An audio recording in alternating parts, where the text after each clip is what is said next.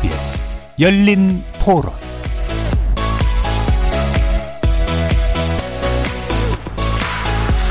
안녕하십니까. KBS 열린 토론 정준희입니다.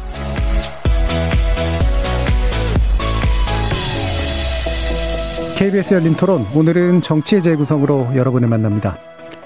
한국토지주택공사 LH 직원들의 신도시 투기 의혹이 파장이 커지고 있죠. 문재인 대통령은 전주, 전수조사를 포함한 강력 대응을 세 차례나 촉구했고 홍남기 부총리 역시 휴일임에도 어제 관계부처 장관회의를 열어 대책 마련에 나섰습니다. 정세균 총리 오늘 오전에 정부 합동 특별수사본부 설치를 발표하기도 했죠. 야당은 감사원 감사 필요성을 제기하면서 문 대통령의 사과와 변창흠 국토부 장관 해임을 요구하고 있는데요. 관련해서 정체 재구성 논객들의 평가 들어보겠습니다. 한편 지난주 사퇴한 윤석열 전 검찰총장 단순한 사퇴 이상의 행보를 이어가고 있는데요. LH 투기 의혹과 관련해서 검찰의 철저한 수사 필요성을 거론해 그 발언 배경을 두고 해석이 분분합니다. 대선 후보 지지율 조사에서도 윤 전 총장의 지지율이 크게 올랐죠. 내일이면 대선을 꼭 1년 정도 남겨놓게 되는 상황. 윤석열 전 검찰총장의 행보가 향후 여야의 대선 준비에 어떤 영향을 미칠지 주목됩니다. 이 내용 포함해서 한 달도 채 안 남은 4.7 재보궐선거의 막판 이슈도 자세히 살펴보겠습니다. KBS 열린 토론은 여러분이 주인공입니다. 문자로 참여하실 분은 9730으로 의견 남겨주십시오. 단문은 50원, 장문은 100원의 정보 이용료가 붙습니다. KBS 모바일 콩, 트위터 계정 KBS 오픈, 그리고 유튜브를 통해서도 무료로 참여하실 수 있습니다. 시민 논객 여러분의 날카로운 의견과 뜨거운 참여 기다리겠습니다. KBS 열린 토론 지금부터 출발합니다. 살아 있습니다. 토론이 살아 있습니다. 살아있는 토론, KBS 열린 토론. 토론은 라디오가 진짜입니다. 진짜 토론, KBS 열린 토론.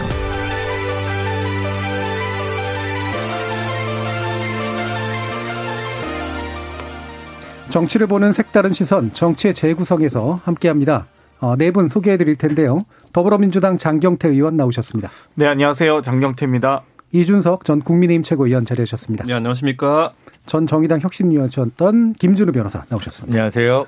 자, 그리고 2주에 한 번씩 격주로 모시는 김성회 열린민주당 대변인 함께 하셨습니다. 네, 안녕하십니까. 자, 지난주에 여러 가지 사건들이 있었는데 일단 전반부에서 먼저 논의할 내용들은 예, 토지주택공사 관련된 내용이었죠. 광명 시흥 신도시 땅 투기 의혹 뭐 여러 가지 후폭풍을 낳고 있습니다.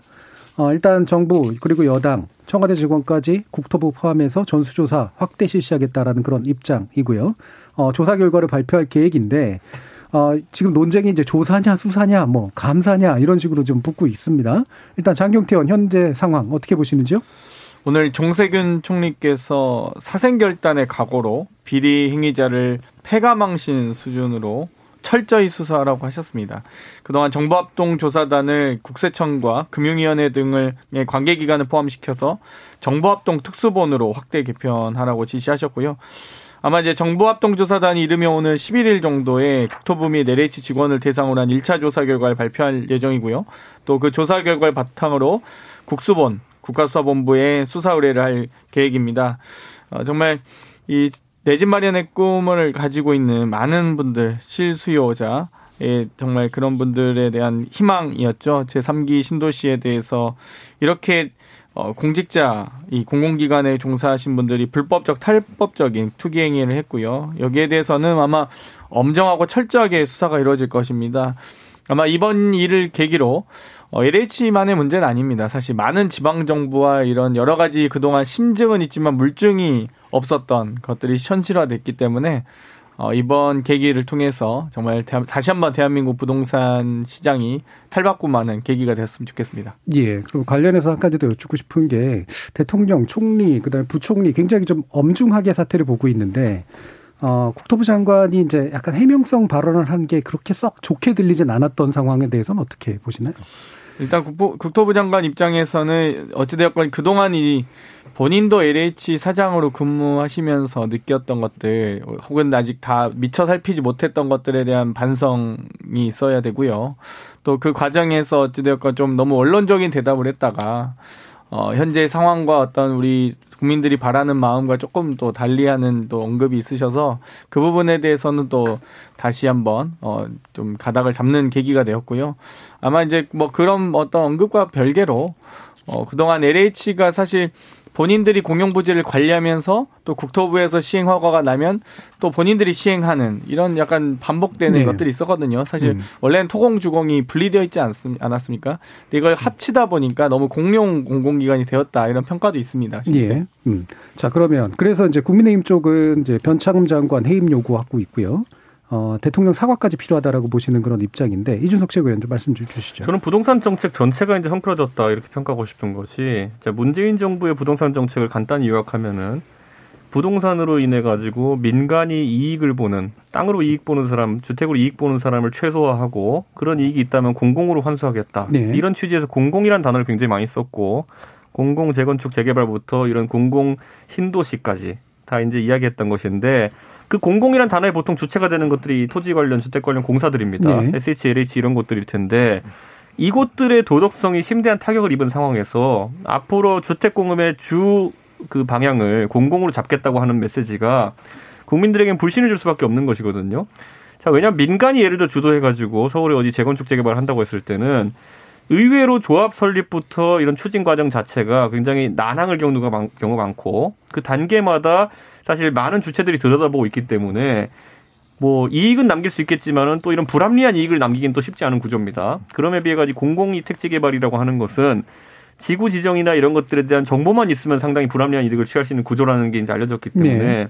저는 이런 부분에 있어가지고 앞으로 공공주택 개발 아니면 이런 토지 이용 이런 것들에 대해 가지고 국민들이 상당히 좀 안 좋은 인상을 가지게 되는 것이 아닌가 음. 그런 생각을 해서 이 공공이라는 단어 자체를 죽이지 않으려면은 아까 총리께서 말씀하신 것처럼 이번에 잘못하는 사람들 발본색원 하는 것과 더불어 가지고 이 유통되는 정보들의 관리에 대해서도 합리적인 대안이 나와야 될 겁니다. 예. 왜냐하면 과거에 민주당에 계셨던 이 신창원 신창현 의원님도 그 국회에서 의원을 활동하시면서 뭐 제가 봤을 때는 악의는 없었습니다만은 본인이 지역구에 있는 주택 개발 정보나 신도시 개발 정보를 외부에 잘못 유출해 가지고 이제 검찰 수사까지 받으셨고 그거로 인해 가지고 그 지역에서 부동산이 들썩였던 사례가 있거든요. 저는 이거는 아주 엄중하게 관리할 대책을 만들어야 된다 이렇게 봅니다. 예. 어, 뭐 중요한 지적해 주신 것 같아요. 아, 지금 현 정부가 특히나 뭐 이후에도 논의하겠습니다만 이후에 부동산 대책을 음. 공공주도 개발로 가겠다라고 하는 걸 점점 더 강하게 오는 상황에서 과연 공공이 이 주체가 되는 게 맞냐라는 그런 대중적 어떤 불신 같은 게 생길 수 있는 계기이기 때문에 아마도 철저한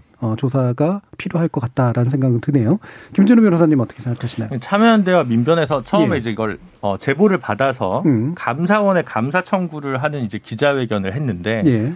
이제 수사기관에 바로 달려가지 않은 이유가 과연 이제 제보받은 10여 명의 직원들만의 문제인지 네. 더 많은 문제인지 알 수가 없어서 일단 감사원의 감사를 통해서 조금 더 범위를 확보하고 그 후에 이게 어느 정도 구조적 뿌리 깊은 어, 부패인지 아니면 이제 일부 10여 명의 이제 일탈인지 정도를 좀 획정하기 어려워서 그랬다고 이제 하더라고요. 그래서 지금 일단 의혹이 제기된 어, 그 직원분들에 대해서는 당연히 바로 강제 수사에 착수해야 할 것이고요. 감사원의 감사는 그와 별도로 예. 더 많은 광범위한 뭐 전수조사적인 그런 성격의 감사원 감사가 좀 필요하지 않을까 싶고 음. 감사원 감사조차도 일정한 절차적으로 기간이 걸리기 때문에 그와 별도로 또 부처에서 전수조사를 또 해야 할 필요는 분명히 있다고 생각합니다. 그래서 예전에 뭐 탄핵 때도 보면 국회에서도 뭐 별도의 절차를 거치고 검찰도 하고 이제 있 었지 않습니까? 그래서 다소 중복돼 보일 수 있는데 현재 범위가 조금씩 다르고 시기와 속도가 조금씩 다른 점을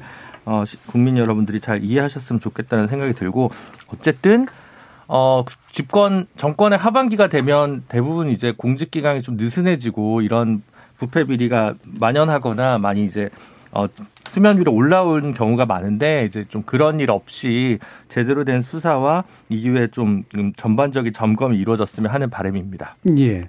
그러니까 감사원 수사, 감사라든가 강제 수사라든가 또는 뭐 어, 정부가 하고 있는 전수조사라든가 이런 것들이 다 복합적으로 진행될 필요가 있다라는 그런 의견이시네요.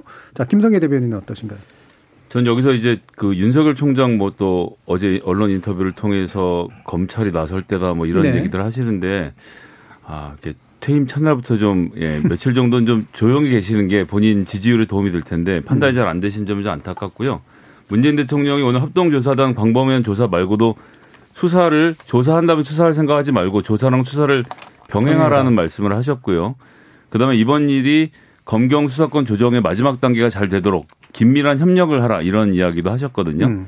그런 이야기들 종합해 보면 지금 뭐 전방위적으로 이 투망식 수사라도 해야 될 상황이라고 생각합니다. 정권의 입장에서는 정권의 명운이 걸린 일이다. 다른 문제보다도 이 문제가 훨씬 중요하고 제가 예전에 최순실 특검 때 그 청문회 팀에 들어가서 한번 활동을 해봤던 해보면서 느꼈던 기억이 있는데 그때 강릉에 빙상체육관 지으면서요 입구가 어디로 나는지 정보를 사전 파악해서 그 앞에 건물들을 먼저 사는 네. 방식으로 해서 그러니까 이 개발 택지 안이 아니라 개발 택지 주변의 길목 요소 이런 데들은 지도가 없으면 경계선을 알 수가 없거든요. 그렇죠. 경계선 바깥에서 더 큰 범죄들이 벌어지고 있다. 음.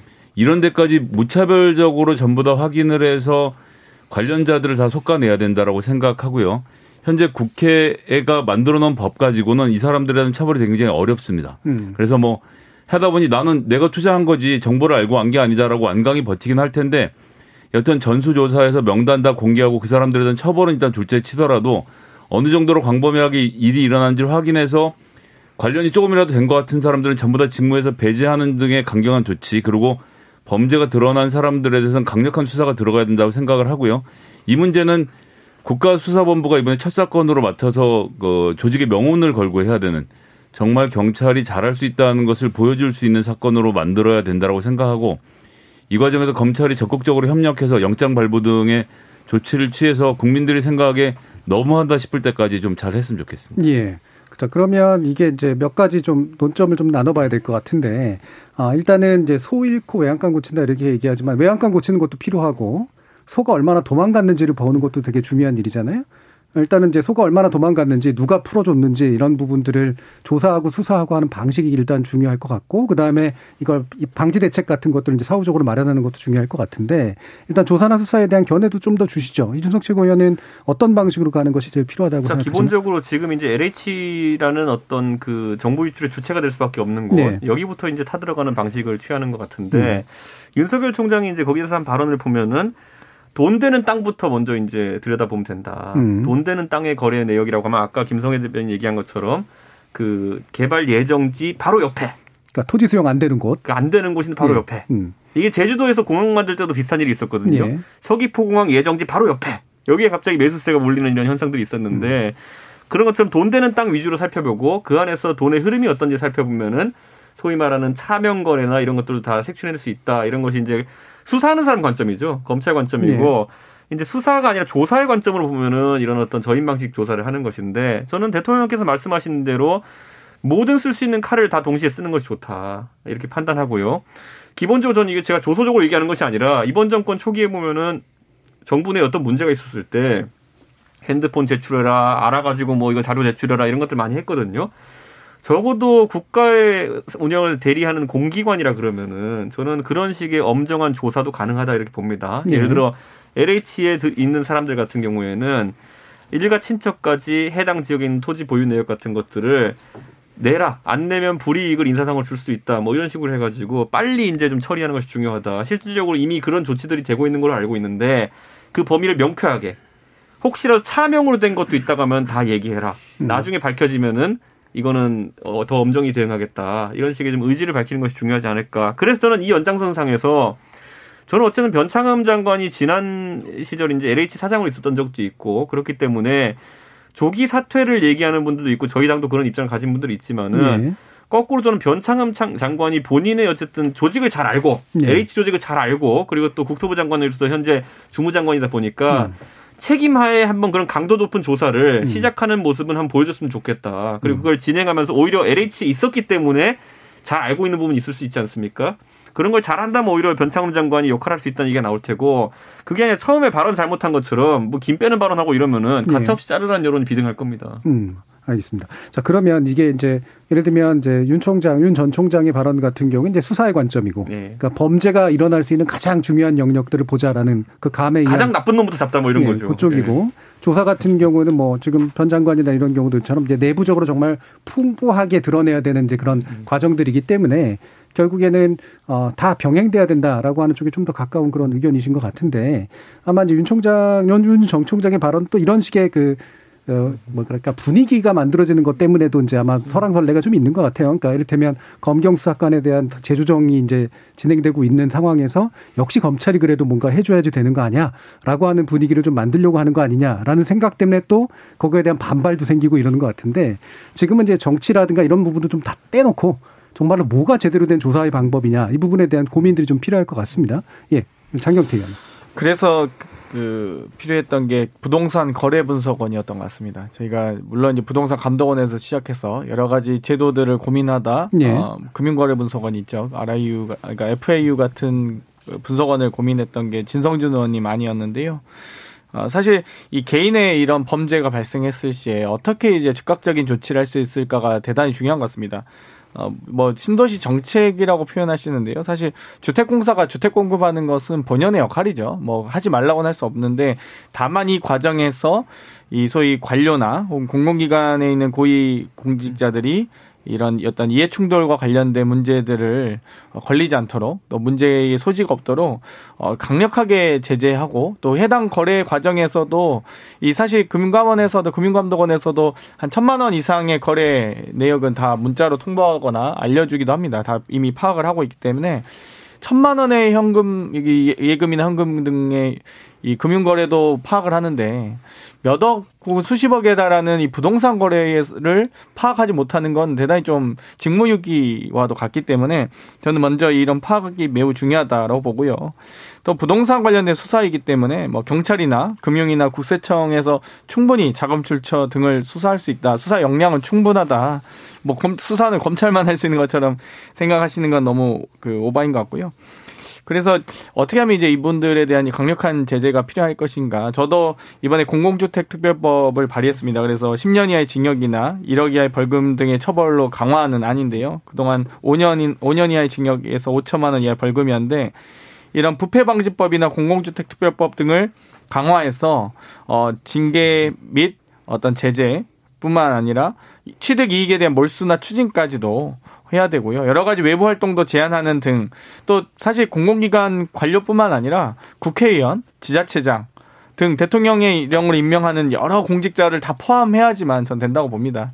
여러 가지 그러니까 지금 이 공용부지에 대한 어떤 관리와 그런 뿐만 아니라 각 해당 지방 정부에도 도시계획위원회라든지 건축심의위원회 등이 있습니다. 또 같이 공동위원회 등도 있는데요. 그런 어떤 인허가 과정에서도 분명히 또 있을 수 있는 혹은 그런 일들을 미연에 방지하는 어, 이번 계기를 통해서 이 부동산 관련된 좀 거래를 좀 더 투명하게 하는 계기가 되었으면 좋겠습니다. 예. 그럼 지금 이제 막 얘기 나오는 게 뭐 부패 방지법 또는 공직자 이해 충돌 방지법 또 LH 투기 방지법 뭐 그다음에 무슨 방금 얘기하신 특별법 이런 게 여러 네. 가지가 좀 혼용되고 있잖아요. 이게 법안들도 약간씩은 좀 개별적인 측면인 것 같고 좀 이게 좀 통합해 나가는 그런 것들이 좀 필요할 것 같은데 일단 민변과 참여연대에서 오늘 네. 이제 심상정 의원 통해서 입법 청원안을 이제 발표를 해서 아마 국회에 접수를 했는데 공공주택 특별법 개정안을 어, 제출을 한 것 같아요. 이게 음. 결국 뭐 방금 장경태 의원 발의하셨다는 그 법안과 제목은 같습니다. 공공주택 특별법이고 미공개 정보를 활용했을 때 경우의 처벌 그리고 범죄 수익 환수에 대한 구체적 어, 처벌 규정이 그동안 좀 미비했다는 지적이 있어서 음. 그동안 시민사회에서도 이걸 오랫동안 이제 준비를 하고 있다가 이번 계기를 통해서 이제 입법 발의를 다시 한 것이고 청원을 한 것이고요.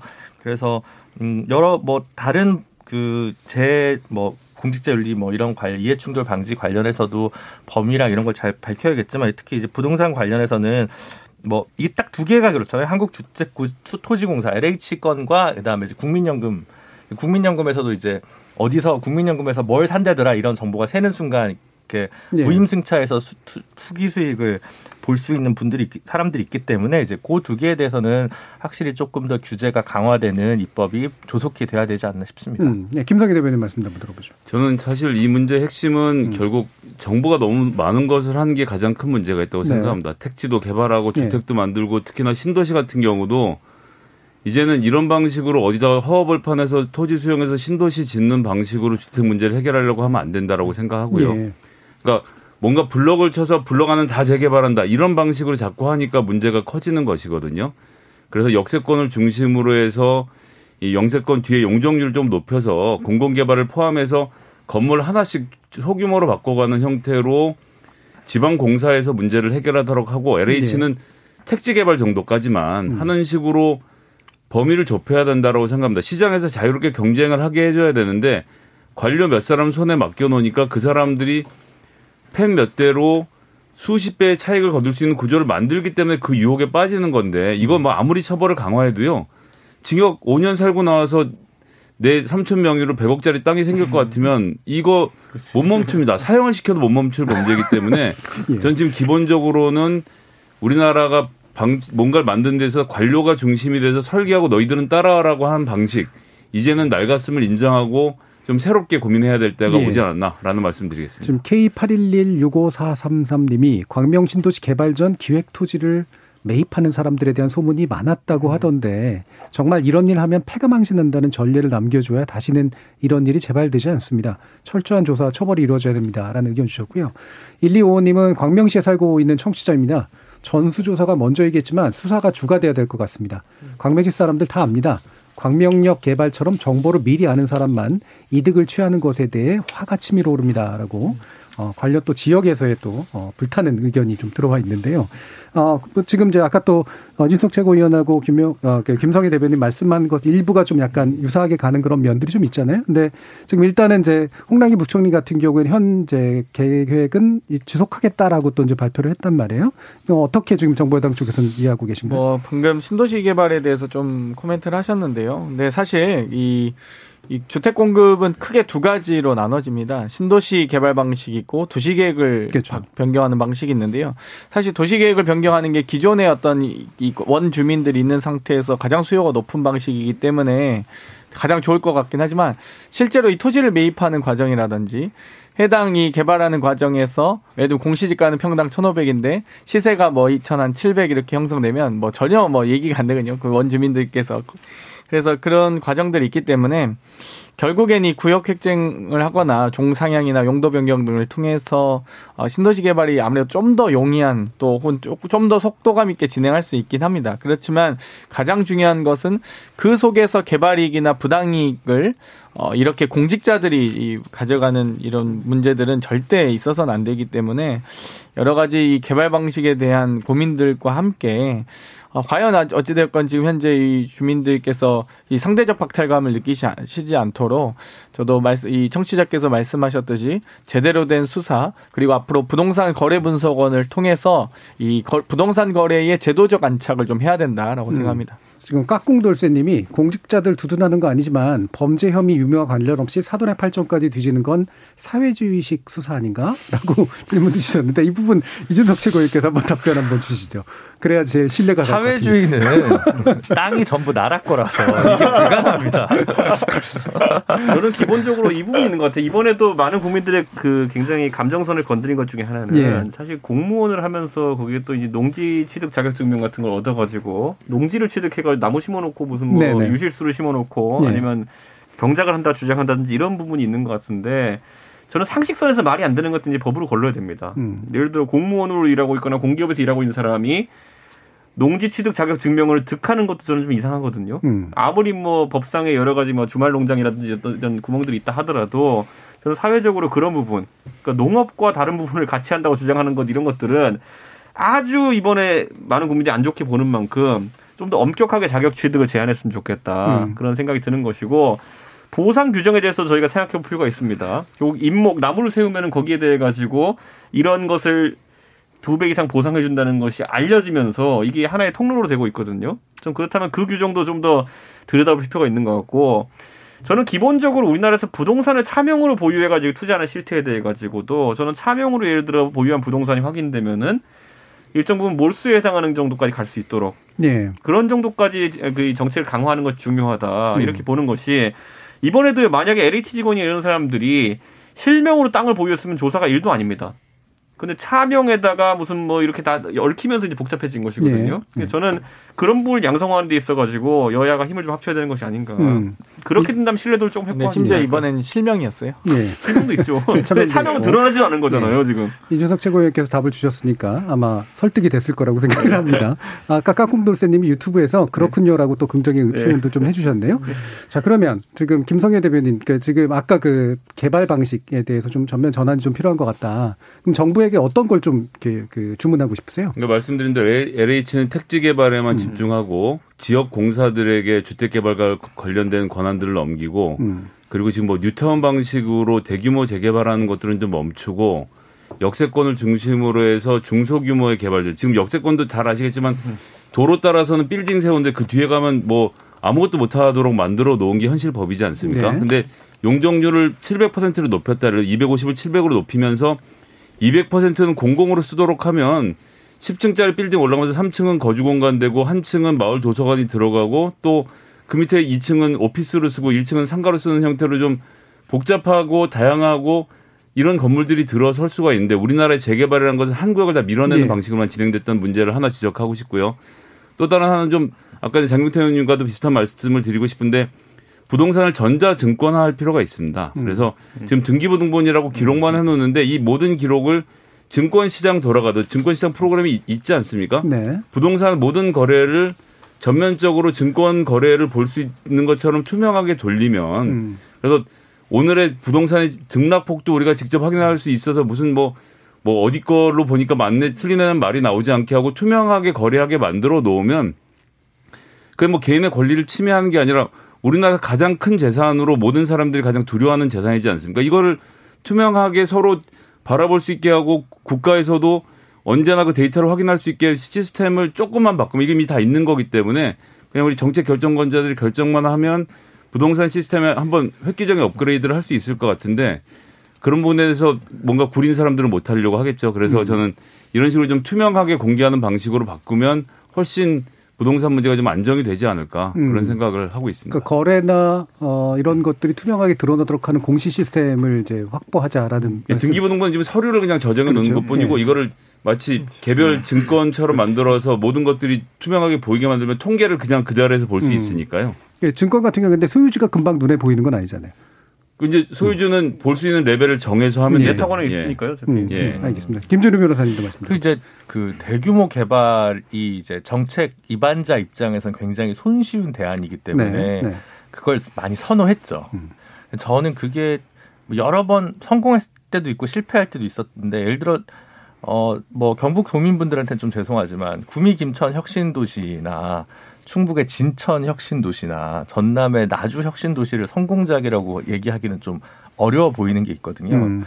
그리고 예전에 한겨레 기자분께서 노무현의 도시라는 책을 쓰셨는데 그게 세종시 이야기였는데 책 권두에는 이건 대전에 갔어야 됐다. 음. 허허벌판 세종에 왜 조치원 읍에다가 이거를 지었느냐라는 이제 여러 가지 뷰대비용이 많이 들었다는 거죠. 근데 이제 대전에 예를 들어 구도심을 개발하려면 시간이 훨씬 많이 걸리니까 논밭이나 이제 농촌 지역을 그냥 미는 방식으로 이제 선호했던 거죠. 거기다가 더 나아가서는 모든 도와 광역시에 골고루 배분해야겠다라는 강박이 있으면서 말하자면 선택과 집중을 해야 될 거를 하지 않은 채 뭐 너무 뿌려주기를 하다 보니까 공공기관 이전에도 뭔가 지역에 음. 정착하지 못하고 예를 들어 금융이나 영상 쪽이 내려간 부산은 그나마 정착률이 좀 있고 예. 한데 나머지 지역은 그렇지 않지 않습니까? 그래서 저는 그런 것들도 반드시 수도권만의 문제가 아니라 대규모 개발에서 가져다 주는 여러 가지 문제가 있고 또 그때도 뭐 그나마 뭐 성공적이면 예를 들어 전주라든가 뭐 원주라든가 있는데 그 지역 땅 부자 되신 분들 다 강남에 바로 이제 수용되면서 네. 아파트 사서 항상 또 강남 아파트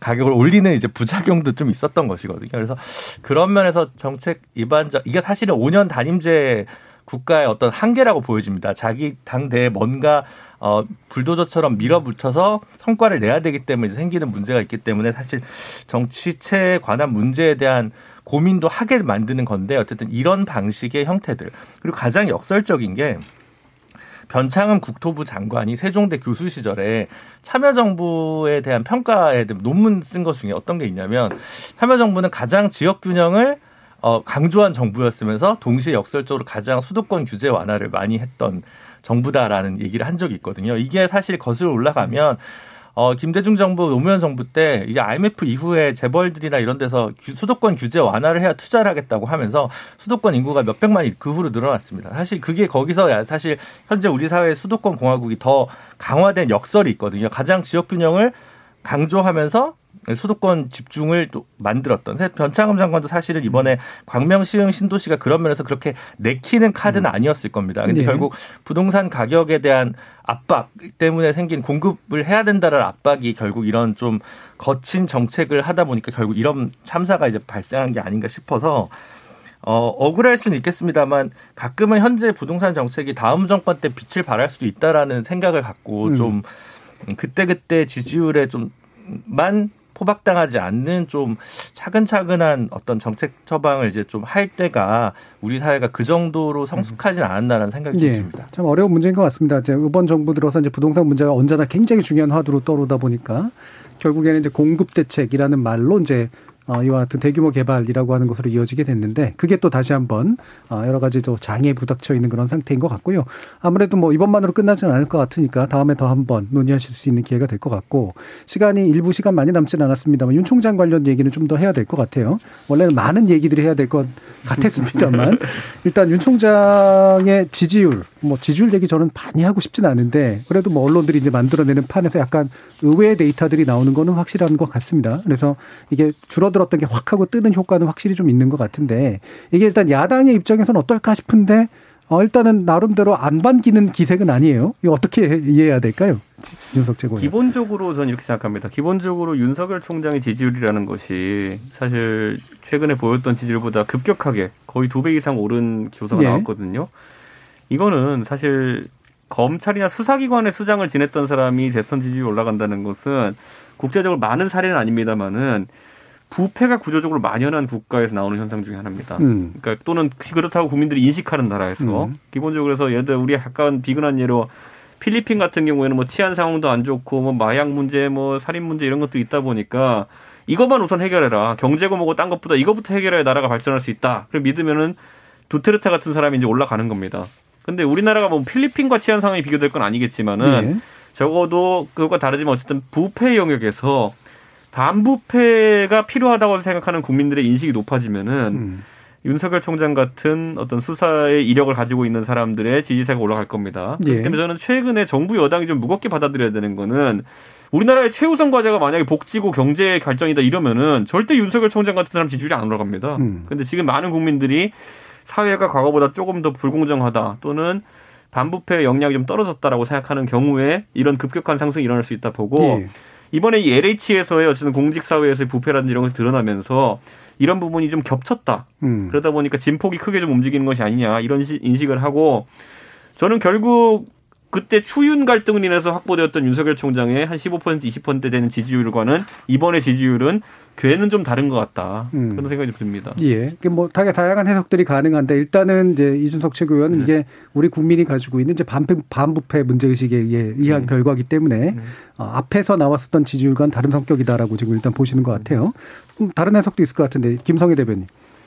저는 야권 지지자들이 정줄 데가 없는 마음의 표현이라고 생각합니다. 그러니까 무슨 이 지금 우리나라가 반부 부패가 심해서 뭐 청와대에 누가 100억을 먹고 어딜 갔다 이런 거 지금 하나도 안 나오고 있지 않아요? 뭐 기존의 정부의 전례를 보면 지금쯤 뭐가 좀 큼직한 게 나와야 될 법도 싶은데 안 나오고 윤석열 청장이 직을 걸고 이런저런 원전부터 시작해서 뭐 울산이 뭐니 뭐 열심히 하셨는데 기소조차 다 하지 못하고 최근에 불구속 그러니까 이 구속영장 청구했는데 산업자원부 장관도 그렇고 출입국 관리소 서장도 그렇고 본부장도 그렇고 전부 다 기각되지 않았습니까? 그럴 정도로 좀 부실한 상태란 말이에요. 그래서 뭐 부패의 문제는 아니고 다만 문재인 정부가 마음에 안 드는 사람들이 있죠. 어쨌거나 음. 찍기도 40%밖에 안 찍었고 나머지 사람들이 마음을 주고 싶은데 아무리 둘러봐도 마음을 줄 사람이 없는 상태인 것을 국민의힘이 좀 그 속상해 하셔야 된다. 저는 오히려 이런 입장이고요. 그래서 지금 저 지지율은 여전히 허상이다. 그 소위 말하는 문재인 정부라는 것에 빛에 반사하는 반사체로서만의 역할이 있기 때문에 제대로 된 국민의힘의 리더십을 발휘할 수 있는 정치인이 등장하면 그 지지율은 언제라도 다시 어, 제1야당인 국민의힘으로 옮겨갈 수 있다고 생각하고요. 예. 그것이 정치, 정상적인 정치로 가는 정도라고 생각해서, 예. 국민의힘 화이팅. 예. 예 김종인 비대위원장이 별의 순간을 잘 잡았다 그랬는데 예, 김성애 대변인은 반사에 불과하다라고 하는 그런 말씀을 주셨네요. 예. 장경태 요 요즘 뭐 윤석열 신기루 현상인 것 같습니다. 아, 그러니까 초반에 어찌되었건지 만개가 자욱한 형국인데요.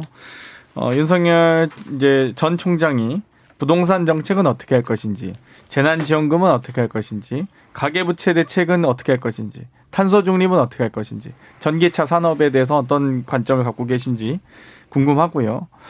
아마 이 하나하나의 정책이 원래 정치인의 숙명인데요. 결국 이 찬성과 반대에서의 여러 가지 의견 중에 선택의 문제가 가장 어렵습니다. 찬성하신 분도 있고 반대하신 분도 있고 모든 100%를 만족하는 정책은 있을 수 없을 텐데 그 하나하나 이 원석을 깎고 깎고 다듬어지면서 하나의 정치인이 탄생하는 과정이거든요. 어, 반기문 뭐 전 장관님, 뭐 전 총장님 같은 경우도 여러 가지 의견을 내시면서 정말 이 많은 이 찬반 논쟁 속에 휩쓸려서 그냥 휩쓸려 사라지셨는데 아마 윤청, 윤석열 전 총장도 아마 이런 여러 가지 사안에 대해서 국가적 현안에 대해서 좀 고민을 이제 드러내셔야 될 거다라고 생각하고요. 관련자를 불러다 수사를 하면 되지 않을까요? 아, 그러게요. 뭐, 일단 이제, 이제 자연인 말씀, 그, 윤석열 총장이 말씀, 원하시던 대로 자연인이 되셨으니까요. 예, 앞으로 부인과 장모에 대한 수사 아, 제대로 좀 이루어졌으면 좋겠고요. 국민의힘이 아마 좀 대단히 지금 겉으로 웃지만 속으로 울고 계실 것 같습니다. 참 정말 서울시장 후보는 지금 이 안철수 후보가 이 단연 앞서고 있고 대선 주자는 또 문재인 정부의 검찰총장이 앞서 있고 정말 이 존재감이 좀 더 드러나는 제1 야당으로서 보수 야당으로서 어, 노력을 하셨으면 좋겠습니다. 예, 지금 뭐 여러 가지 의견들이 있으실 텐데 다, 다시 김준우 변호사님께 여쭙기 전에 제가 하나 섞어서 어, 일단은 이제 어쨌든 그러니까 주호영 원내대표라든가 아, 김종인 비대위원장 같은 경우에는 적어도 이제 겉으로는 이제 윤 총장의 어떤 이런 지지율 상승세를 반기는 그런 모습을 보이고 있고 심지어 참 말도 잘 져요. 철석연대 같은 그런 안철수 어, 그 대표와 윤 총장의 제3지대에서의 연대 같은 것들 의 가능성까지도 점치는 분들이 있는데 이게 원해서 그런 건지 아니면 정말로 예상해서 그런 건지 잘 모르겠습니다만 우리 정치 컨설턴트로 유명하신 김준우 변호사님이 한번 아, 분석을 들어보겠습니다. 진짜인 줄 알아요.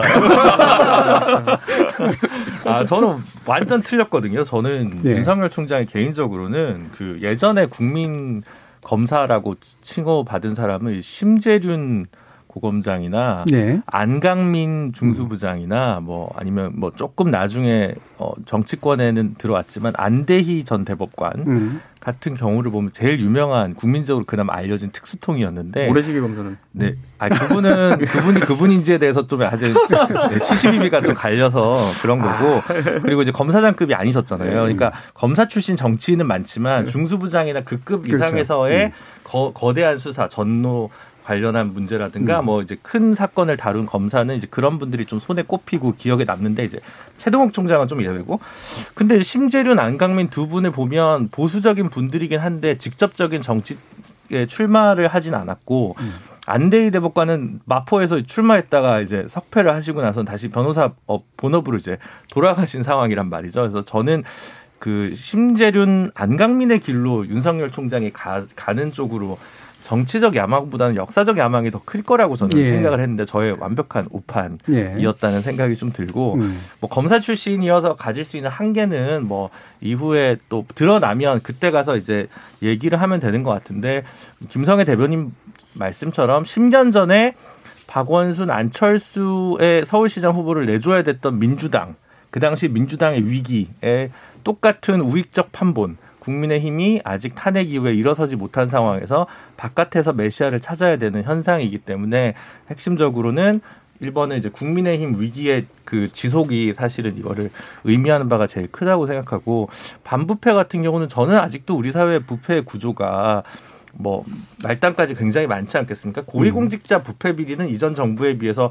많이 줄어들었다고 생각이 듭니다. 왜냐하면 보는 눈도 많아지고 사회 분위기도 훨씬 더 엄격해졌습니다. 하지만 이번에 그 뭐 높은 관료 높은 관료나 임원급이 지금 LH에서 문제를 일으킨 건 아니잖아요. 그러니까 오히려 여러 가지 말단에 써, 썩어 있는 관피아적인 어떤 현상들이나 이런 것들은 분명히 아직 많이 남아 있다고 생각하지만 그게 지지율 1위와 우리 사회 시대 정신이 지금 뭐 반부패 전사가 지금 수장으로 필요한 것 같이라고 보기는 않아서 요 부분은 일정하게 약간 거품이 좀 꺼지지 않을까. 그리고 계속 되어온 그 검사 출신 정치인들이 갖는 어떤 일정한 확장성의 한계. 이걸 뭐 윤석열 총장이 어떻게 돌파할지는 앞으로 좀 지켜볼 예. 문제고 저는 보수 정당이 좀 더 건전하게 좀 잘 재생했으면 좋겠는데 음. 뭐 그게 좀 아직은 좀 요원하구나라는 생각이 음. 좀 많이 듭니다. 예, 원래 그 저기 분석하시는 분들은 맞은 예측만 굉장히 과장하고 틀린 예측은 숨기는데 아 굉장히 정직하세요. 더 믿음이 가는 예, 그런 측면이 있는 것 같은데. 자, 이거는 철성연대에 대해서는 이준석 최고위원 의견도 한번 들어봐야 될 것 같아요. 그게요. 이게 저는 예. 윤석열 총장이 과연 먼저 이런 걸 퍼뜨릴까 저는 아니라 보거든요. 음. 본인이 원래 항상 음모론도 그렇고요. 항상 그 모든 것들은 모호할 때 잘 팔립니다. 본인이 누구랑 같이 할지가 모호할 때가 가장 몸값이 그렇죠. 높은 예. 때거든요. 그러니까 이거는 그러면 윤석열 총장이 아니라 철에 해당하는 쪽에서 퍼뜨린 것이 아니냐 음. 합리적인 의심을 할 수 있고요. 예. 그러다 보면은 예전에도 안철수 대표가 이제 어디서 인터뷰하다가 과거에 내가 국민의당 예전 국민의당 차릴 때 비례대표로 안철수 대표를 영입하려 한 적이 있다라는 얘기를 했었거든요. 그럼 실패한 영입이잖아요. 실패한 영입은 보통 정치권에서 함구하는 게 그 불문율입니다. 네. 누굴 영입하려고 했는데 잘 안 됐다 그러면은 그 사람을 위해서라도 절대 얘기하면 안 되죠. 지금 와서 그걸 얘기했다는 거는 어, 이 안철수 대표 쪽에서 상당히 다급한 것이 아닌가 음. 그런 생각할 수 있을 것 같고 그 여러분들이 걱정해 주신 것과는 다르게 저희 당 오세훈 후보가 서니까 음. 그 어제 여론조사들이 쏟아졌잖아요. 근데 그 결과를 보면은 뭐 이미 적합도에서는 오세훈 후보가 앞서 나가는 조사 나왔고 뭐 경쟁력에서도 오차 범위 이내에서 안철수 대표가 차이 나고 있기 때문에 저는 안철수 대표 측에서 주장했던 그런 구조적으로 국민의힘으로 갔을 때 득표력이 더 떨어진다라고 하는 것은 이제는 좀 이제 입증되지 않는 부분이 아니냐. 어쨌든 예. 그런 측면에서 뭐 대선 단계는 아직 모르겠습니다. 왜냐하면 선거가 좀 멀기 때문에 지지층 결집이라든지 아니면 후보군도 명확하지 않은 상황이기 때문에 그게 안 드러나지만은 선거에 다가가면은 결국 당심과 민심이라는 것이 결합해가지고 여권 후보에 맞설 훌륭한 후보를 만들어낸다. 음. 그렇기 때문에 그거는 너무 조급해할 필요 없다 이렇게 봅니다. 예, 알겠습니다. 마침 또 재보궐 선거 얘기로 또 이, 어, 네. 이어져서요. 어, 2부 논의로 넘기는 게 좋을 것 같고요. 어, 지금 일부에서는 일단은 신도시 투기 의혹 관련된 논의 그리고 윤 총장 관련된 논의로 얘기했는데 아마도 계속해서 어, 줄을 바꿔가면서 얘기될 그런 주제가 아닌가 싶습니다. 그래서 좀 이따 2부에서 어, 사칠 재보궐 선거 및 단일화 관련 이슈 한번 더 짚어보도록 하겠습니다. 여러분께서는 KBS 열린 토론과 함께하고 있습니다.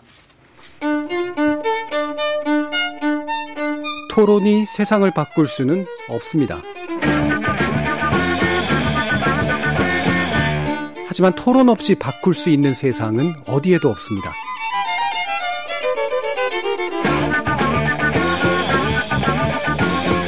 세상의 선한 변화를 갈망하는 당신. 정답이 아니라 질문의 힘을 믿는 당신. 우리 KBS 열린 토론에서 만납시다.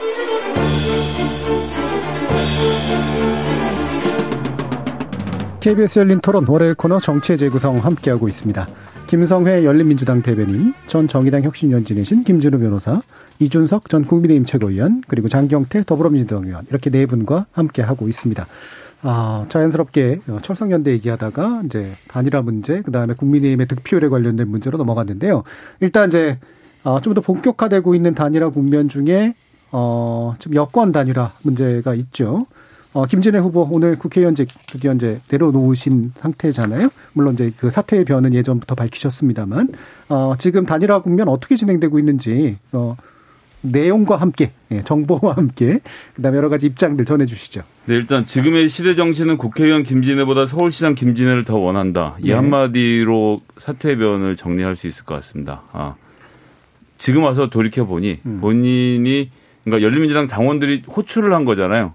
그 호출을 받을 때부터도 서울시장 꿈을 꾸신 것 같고 그때로 다시 돌이켜 보면 2년 임기를 마치고 2022년 선거 때 한번 뛰어보겠다는 생각을 하셨던 것 같은데 뭐 네. 여러 가지 정곡이 이렇게 되면서 결심을 굳히고 출마를 했고 지금 이제 의원직을 사퇴하는 것은 사실은 이번 선거 굉장히 중요한 상황인데 지금 야권 단일화는 어쨌든 오세훈 안철수 간의 단일화 논의가 이루어지고 공박이 이루어지면서 이것이 언론을 타고 버지량을 만들어내고 있잖아요. 음. 반면에 이제 박영선 후보께서는 이렇게 민주당 후보로 확정이 되고 돌아다니시는데 이거 자체는 우리나라 정책 얘기하고 뭐 사람 만나는 건 사실 보도가 잘 안 되거든요. 싸움을 해야 보도가 되는데 네.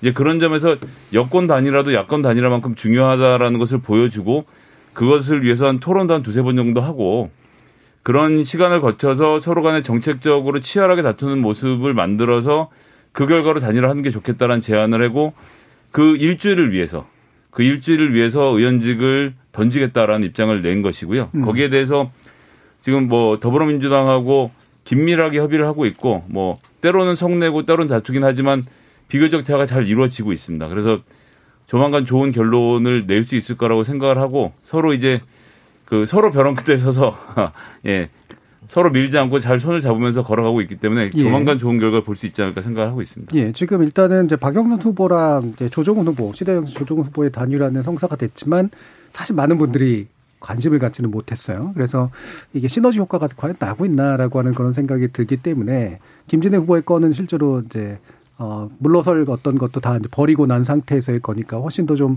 어, 의미가 있어 보이는 그런 느낌. 뭐 예를 들면 조종 후보가 의미가 없다는 얘기가 아니라 네. 대중들의 관심 쪽에서는 그리고 이제 광역자치단체장으로는 최초의 여성 후보 도전인데 네. 두 분이 여성분이시잖아요.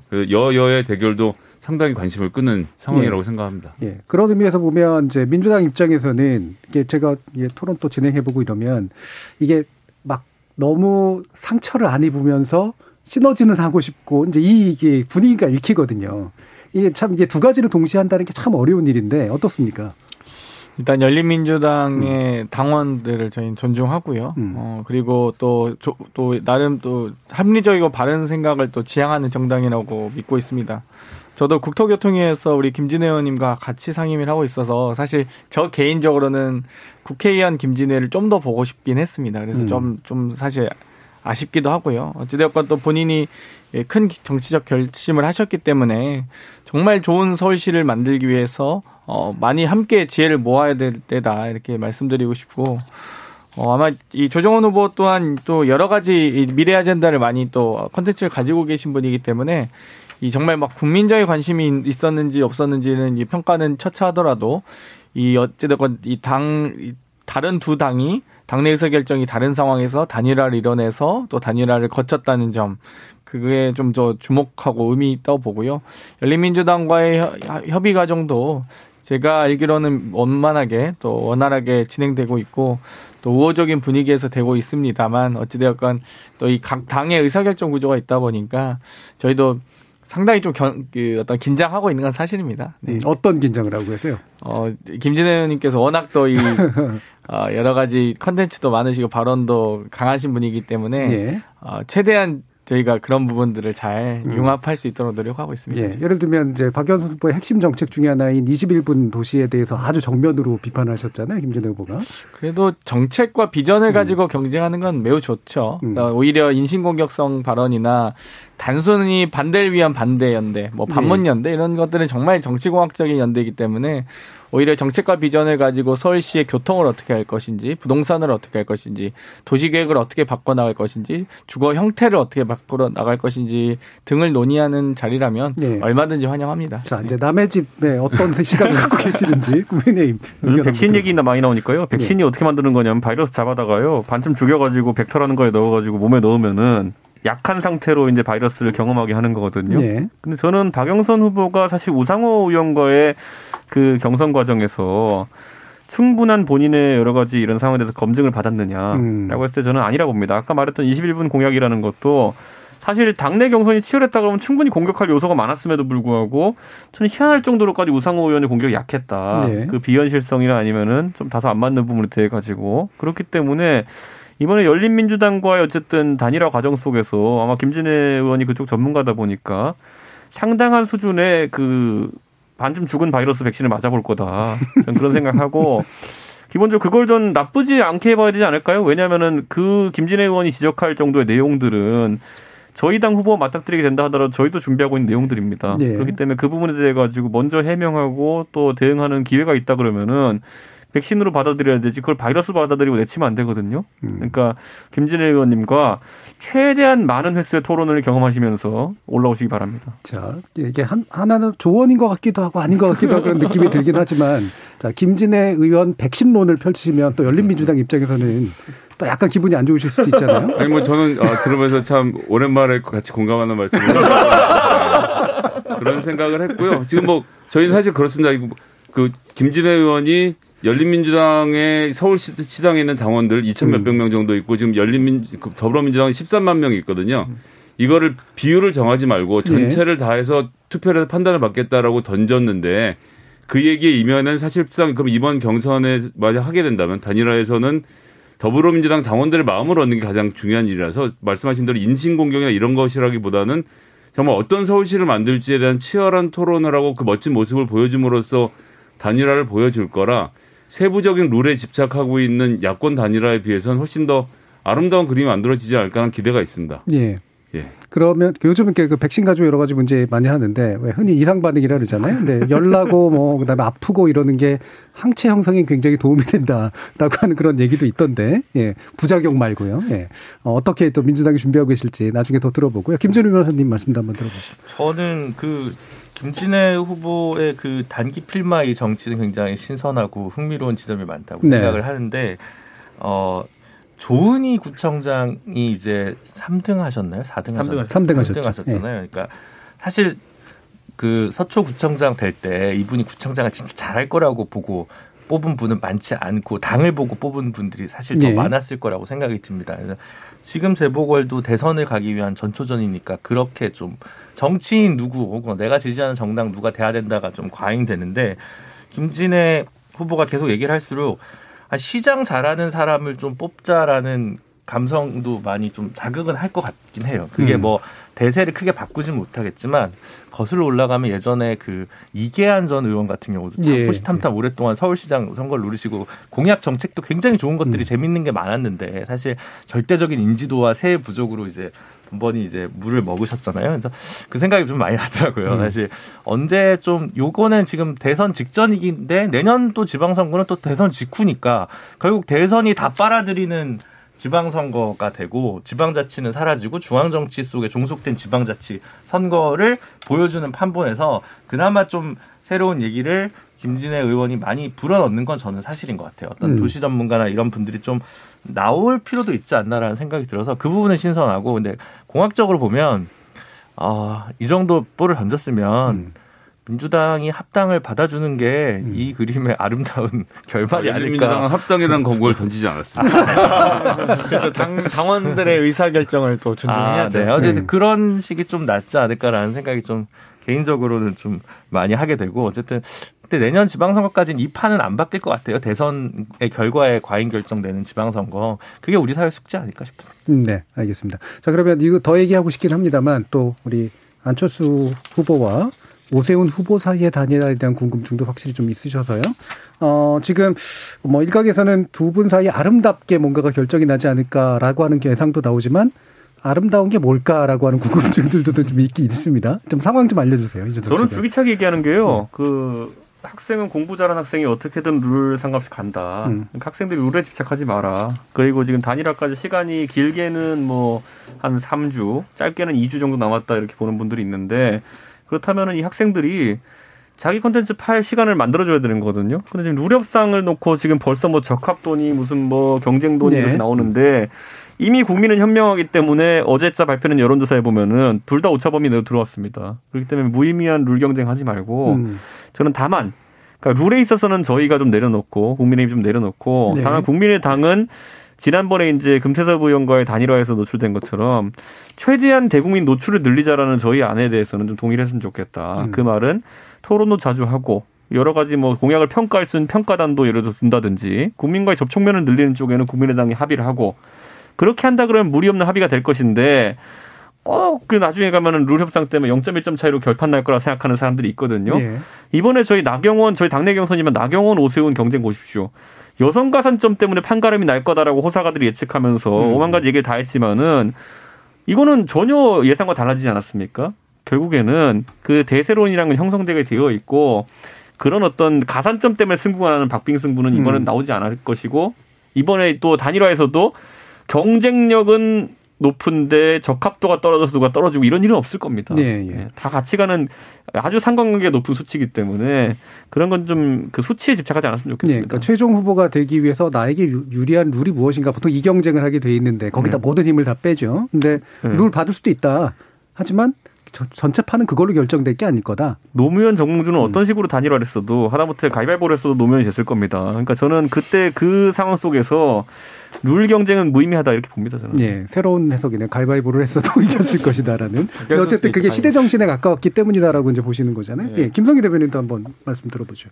예, 저는 일단 그 두 분이 콩밭에 마음이 가 있지 않을까라는 걱정이 먼저 돼요. 그 그러니까 콩밭은 서울시장이 음. 될 때까지 되게 어렵게 됐는데 예. 사실 지금 6개월 전으로 돌려보면 이런 분위기가 만들어질 거라 생각 아무도 안 했거든요. 음. 근데 이 분위기가 만들어지니까 야 이번에 서울시장 나갈 게 아니라 이거 나가면 대선 못 나가는데 음. 지금 아쉬운 마음이 두 분 다 마음속 가득하지 않을까. 음. 그렇다고 하면 이번에 아름답게 양보를 하고 난 내년 대선에 한번 도전해 볼까 이런 욕심들이 두 분 다 마음에 들어 있을 것 같고 어쨌든 지금 이 야권 내에서는 대권으로 도전할 만한 인물들이 별로 없는데 사실 이번 국민의힘 경선 과정은 전 너무 많은 야권의 대선 주자들이 없어지는 과정이었다는 점에서 그래서 네. 오히려 여기에 들어와 있지 않은 무소속으로 있는 홍준표 의원이 상대적으로 어부지리를 택하는 그래서 본인이 이 안에서 안철수 오세훈 단일화 잘하라고 막 응원을 하는 정도의 그림이 만들어지는 굉장히 좀 이상한 상황이 벌어지고 있다고 생각을 하고요.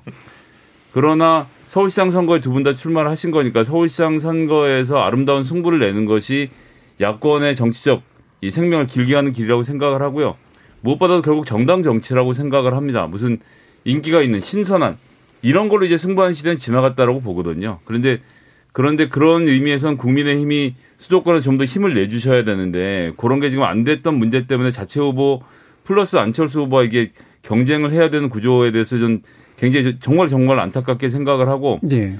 이번에는 대선은 둘 다 좀 내려놓으시고 룰을 공정하게 해서 잘 단일화를 마무리 지어서 뭐 제가 야당을 야당에 대한 호불호를 떠나서 한국 정치가 바로 잡으려면 이번 야, 야권 단일화만큼은 정상적으로 잘 진행돼서 유권자들이 정말 정책과 인물을 놓고 평가를 할 수 있는 판이 만들어져야 된다. 네. 그런 기대를 좀 해봅니다. 제가 그 국민의힘 그네분 경선할 때 토론하는 거 보면서 느꼈던 게 조은희 후보나 오신환 후보의 어떤 세밀한 그 현실적인 어떤 음. 태도가 나머지 두 분이 가지고 있는 약간 큰 꿈의 어떤 부분을 약간 상쇄하는 근데 그런 좀 의미들이 있더라고요. 근데 말씀처럼 이제 이번에 다시 안철수 후보하고 이제 오세훈 후보가 이제 붙게 되면 그런 식의 이제 어떤 세밀함이라든가 이런 부분들보다는 굉장히 큰 어떤 것들이 자꾸 이제 부딪히거나 갈리거나라고 하지 않을까라는 그런 생각도 좀 있어서 자 남의 집 잔치 어떻게 보시는지 일단 뭐 집단 집단 지성 네. 그리고 국민의 선택은 정말 위대한 것 같습니다. 어찌됐건 여론조사를 통해서 이제 하긴 했지만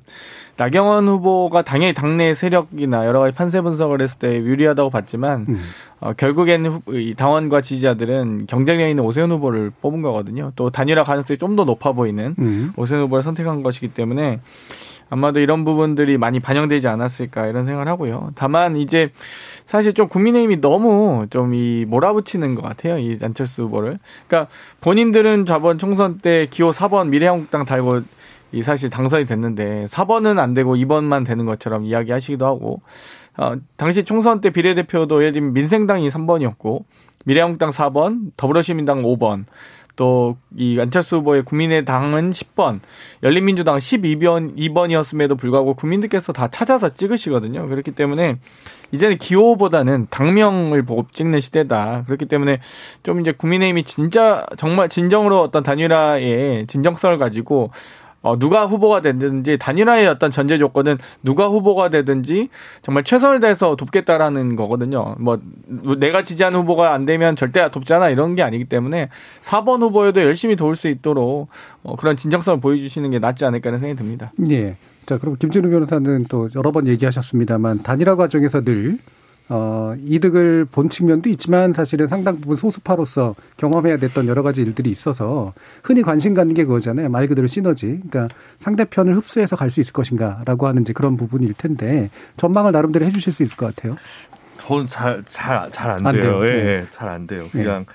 그냥, 그냥 아까 제가 말씀드린 그러니까 시장 이 누가 좋으냐라는 질문에 대한 대답이 음. 되지 않잖아요. 음. 대선 잠용의 각축전이잖아요. 김성애 음. 대표님 방금 말씀하신 것처럼. 그래서 두 분 중에 한 분이 먼저 그러니까 그런 얘기를 비슷한 뉘앙스를 하시긴 하는 것 같은데 내가 서울시장 되면 대선 아, 안 나간다라는 음. 걸 빨리 나는 서울시장에 내년에 다시 또 다시 도전할 것이다라는 예, 예. 메시지를 하는 사람이 남은 지금 필요한 2점, 3점을 더 딸 수 있지 않을까라는 생각이 저는 드는데 음, 음. 그럼 또 현실 정치를 모르는 백면 선생의 먹물 섞인 얘기라고 뭐 받아칠지는 모르겠습니다만 저는 조금 그런 게 필요한 거예요. 너무 급해서 다들 그 교수님 얘기하신 대로 예. 그런 부분이 좀 보이는 것 같고 두 분 다 지금 서울시장이랑 대선 한 번씩 떨어졌죠 안철수 대표 오세훈 시장 국회의원 두 번 떨어졌죠 그러니까 이번에 지면 사실 정계 은퇴가 음. 예고된 상황이잖아요 그러니까 그 지금 여유를 부릴 때는 아닌 것 같고 정면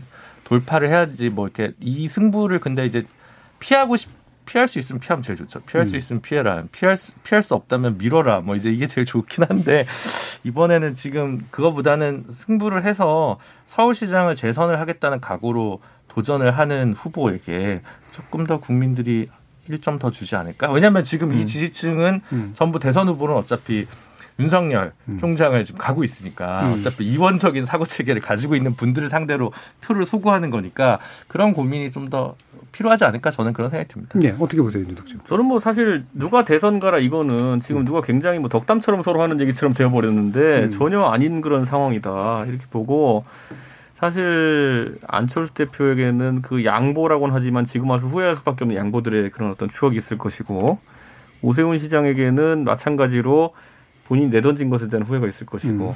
그렇기 때문에 이 둘 다 후회 막심한 행동을 또 하고 싶지는 않을 거거든요. 네. 그렇기 때문에 저는 이것이 뭐 그렇다고 아름답지 않다 이런 것보다는 아름다운 경쟁을 해야 되는 것이지 음. 아름다운 양보나 아니면 아름다운 다른 꿈? 아름다운 콩밭 이런 거 없습니다.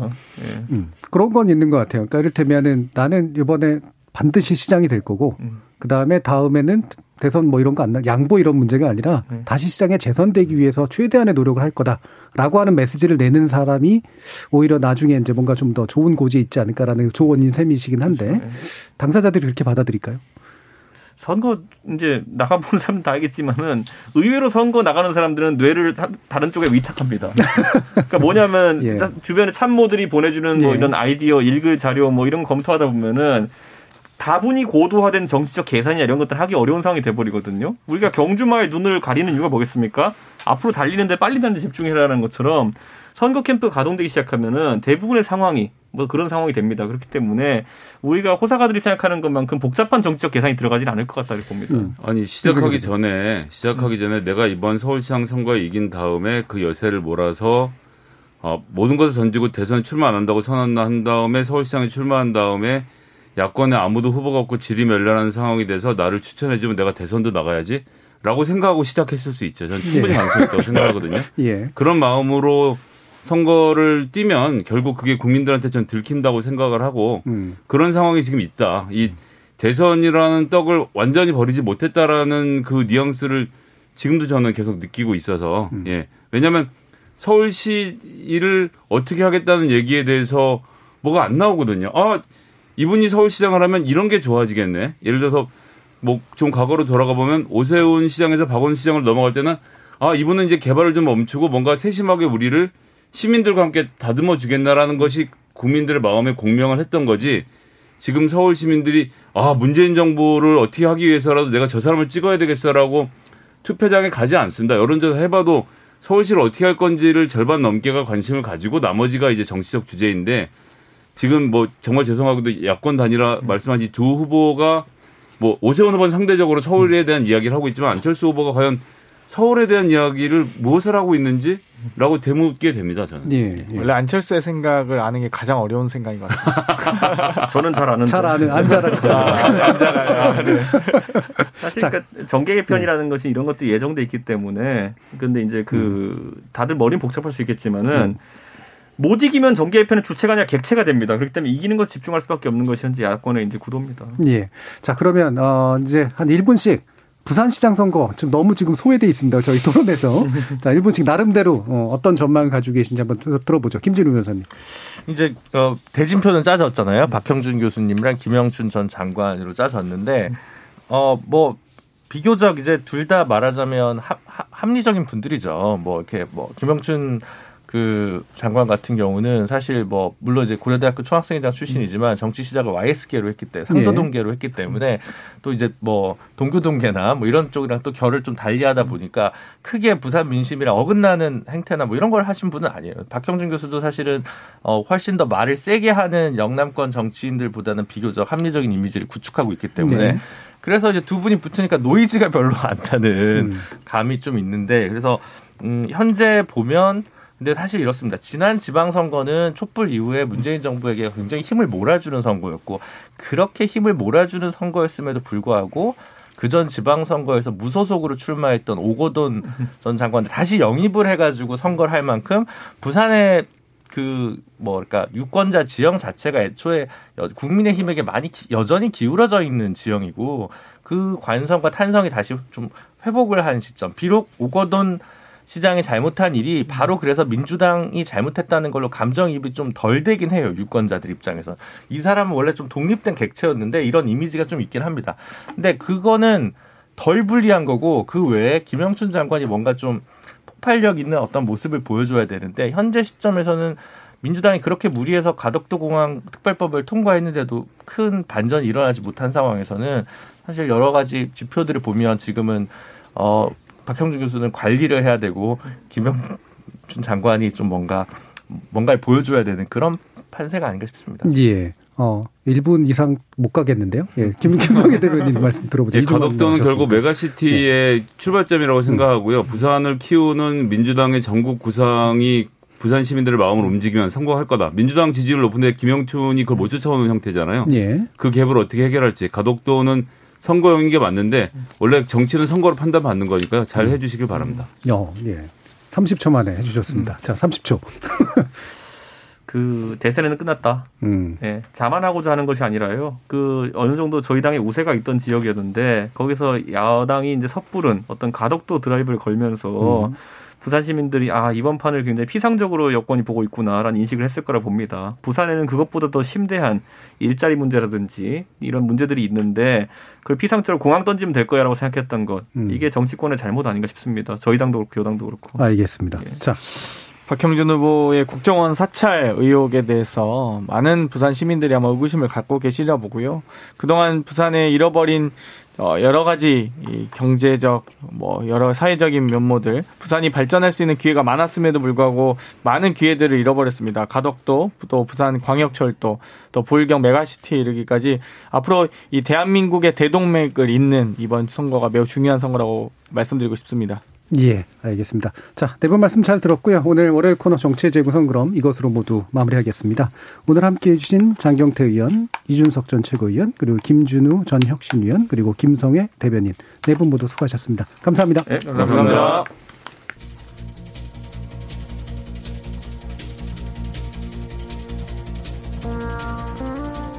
예로부터 땅은 부의 상징이기는 했지만 국가의 도시 계획이 현격한 부의 격차로 직결되는 한국적 상황은 이른바 강남 개발에서부터 시작되었다고 할 수 있습니다.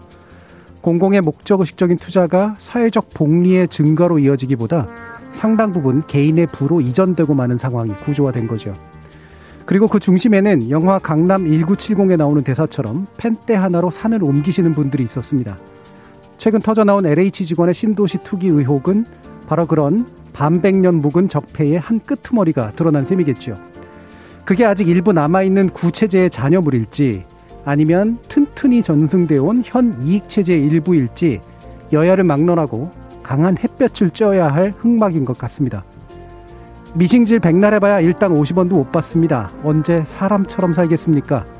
영화 강남 1970에 나왔던 그 대사를 우리 청년들이 지금 반복하지 않게 하려면 말이죠.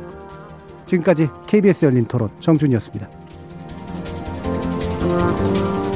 Yeah.